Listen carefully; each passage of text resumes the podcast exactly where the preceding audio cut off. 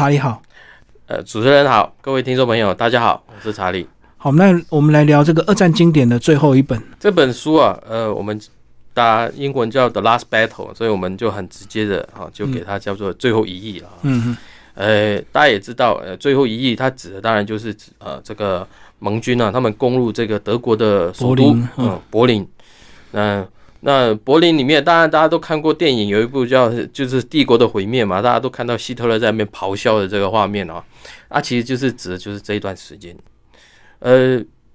雷恩他在这个整个三部曲里面呢，他写作都有一个特色，一开始的时候他都会描绘一整个情况，就是比如说今天他要谈柏林，他就谈那个城市的一些呃。那个，比如说，呃，风景是怎么样啊？嗯啊，那人们的住又是怎么样啊？啊，等等的，都把一些人物啊，慢慢的这个引出来。我觉得这是他写作的一个特性。那这本书啊，一开始的时候也是用这种方式来开场。嗯嗯，我相信大家呃，经过这几年啊，来看很多这个跟二战有关的一些事情，大家都知道，呃，犹太人他们在这个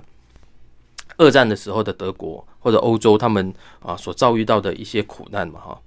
但这本书一开始的时候，他反而提醒我们说，其实，在当时的柏林呢，甚至至少还有好几千的这个犹太人，他们是躲在柏林里面的。嗯，而且也超乎我们想象之外，就是说，当时纳粹党他们在全国的这个选举里面，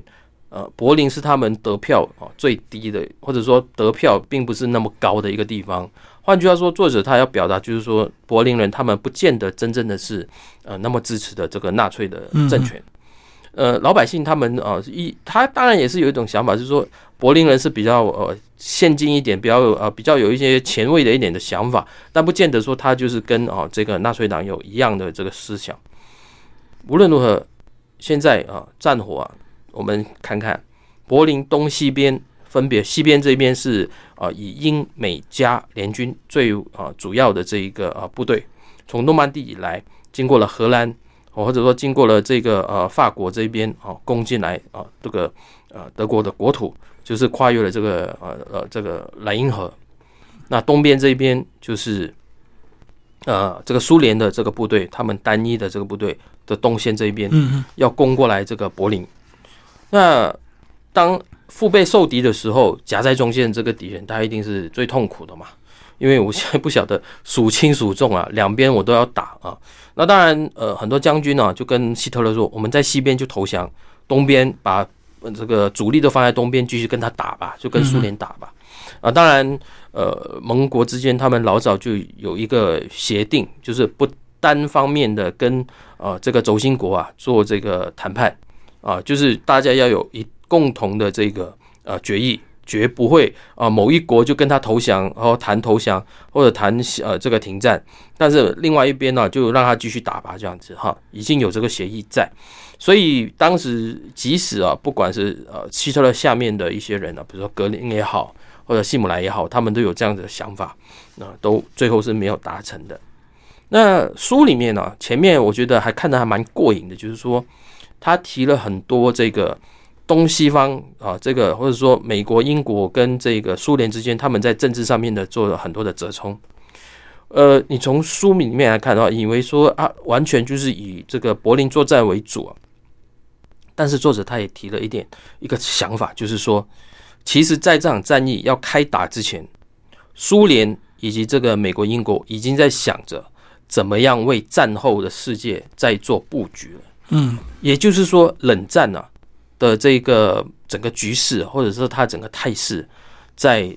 呃柏林战役开始之前，就已经在伦敦跟莫斯科之间，甚至华府之间，已经在开打了。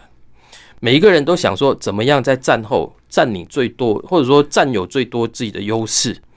所以里面就提了很多，我觉我就觉得说，大家可以看一下，就是尤其我们冷战已经结束这么久了以后的内容啊，那时候的做法，整个经过是怎么样的。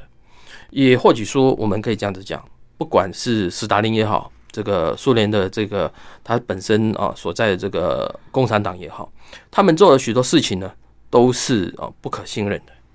就是为了当下的利益，我什么都可以答应你，但是当我呃得到了你的首肯了以后，或者得到了你的承诺以后，转个身啊，他就可以把他答应你的事情，或者是他觉得说我呃呃呃，就是承诺要给你的事情，全部都可以打翻，而且事后都不认人了。在这本书里面哦，作者他提到了这样子的一个过程。那最后一页，他还有一个很特别的一个点呢，就是说，呃，作者当时他深入到柏林这个地方去。呃，这本书啊是在一九六零年代开始筹备，然后写出来的。一九六零年代的柏林是一个分治的一个城市，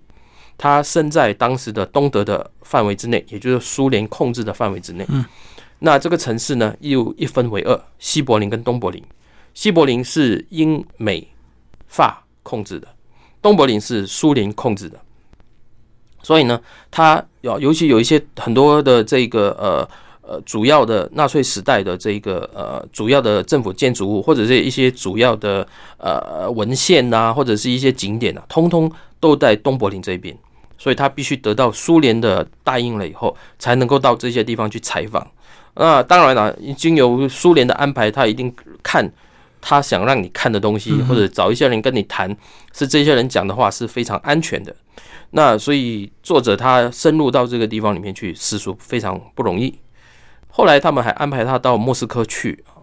大家想想看，在冷战的六零年代，一个美国记者到莫斯科去会是怎么样的一个情况啊？嗯，他去了，拿到了一些很多呃，这个苏联国防部呃所提供的情报，呃，应该说很多的这个呃档案啊，当时都还没有解密的。这个也是雷恩他写书的一个特性，就是他有办法可以取得一些历史档案啊，而且还没解密的哦，写入他书里面。呃，我想提醒大家，就是说，当然作战的过程是非常惨烈。我相信今天已经经过了七十几年以后，这样子的这一个文献，大家都可以看得到。但是别忘记了啊，当时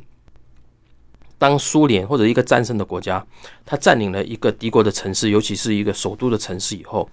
呃，他所做的很多是非常残忍的一个手段啊，包括对女性的这一个凌虐。包括说啊，这个抢劫，甚至是杀人等等啊，那这种事情呢多所发生啊。书里面也提到，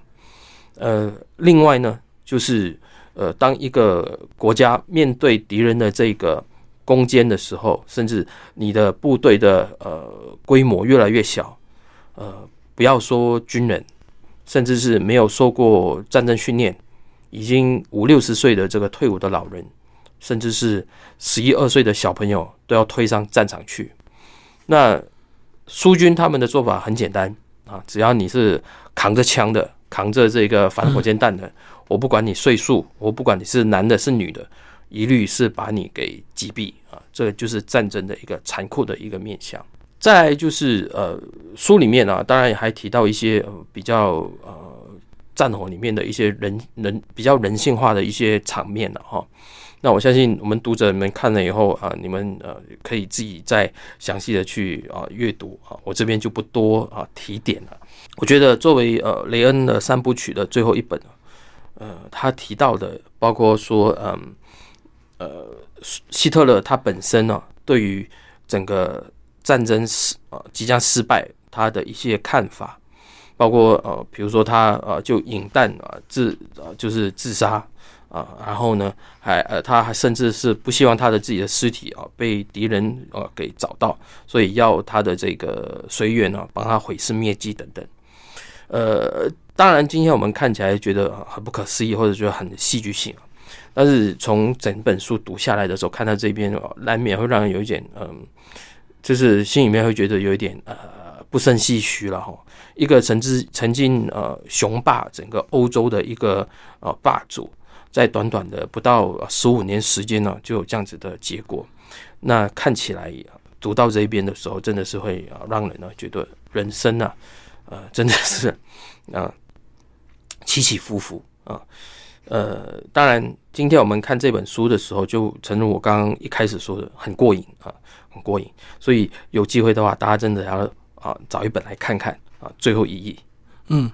其实，在书里后面就讲到怎么确认希特勒尸体，对不对？就像你讲的，他怎么样去想尽办法不要被被找到，他不愿意被这个联军找到。后来是透过牙齿的一个辨识。啊对对对，就是经过牙齿的这个这个模具啊，嗯，就是他把呃当时希特勒的他的这个御用的这个牙医的助理啊，就被这个苏联军找到了，嗯，那找到了以后，他们就把他啊关在一个小房间里面，叫他呃凭着他的印象啊，把希特勒的这个。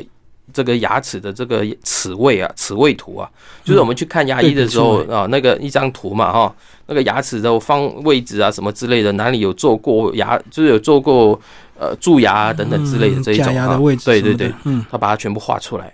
那结果从他们所找到的尸体上面去比对以后，发现对，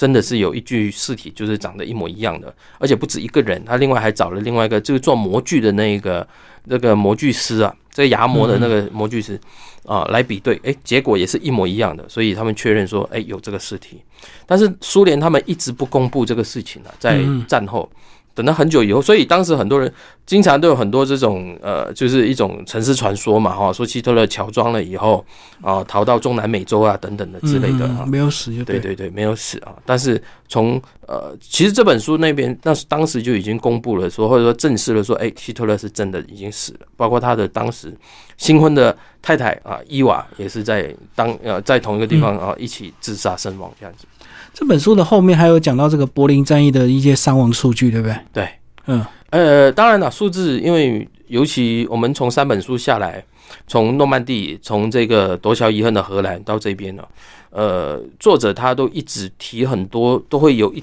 有一页到一页半的这个篇幅去提双方对于这个阵亡的数字或伤亡的数字啊，提出一些看法。那这一本的话，不免的，他也提到这一边了，就是说，诶，苏联的看法跟这个德军的这个看法，那个数字会完全不一样。包括呃，书里面也提到这个妇女哦，遭到这个性侵、性侵啊等等的这个数字。那当然，他们提到的，比如说苏联说他们自己的身亡伤亡数字哦，实在他们觉得是有点灌水啊。嗯，因为以你一个战胜的国家，不可能你的战死的啊这个人数这么多，所以当时大家都有一个想，直到现在大家有一个想法，就是说，大家把他这场战争他的这个死亡人数变成说是我打这场胜战的这个正当性，所以我战后我对你德国占领的时候，我做的各种事情都是正当的，这样子，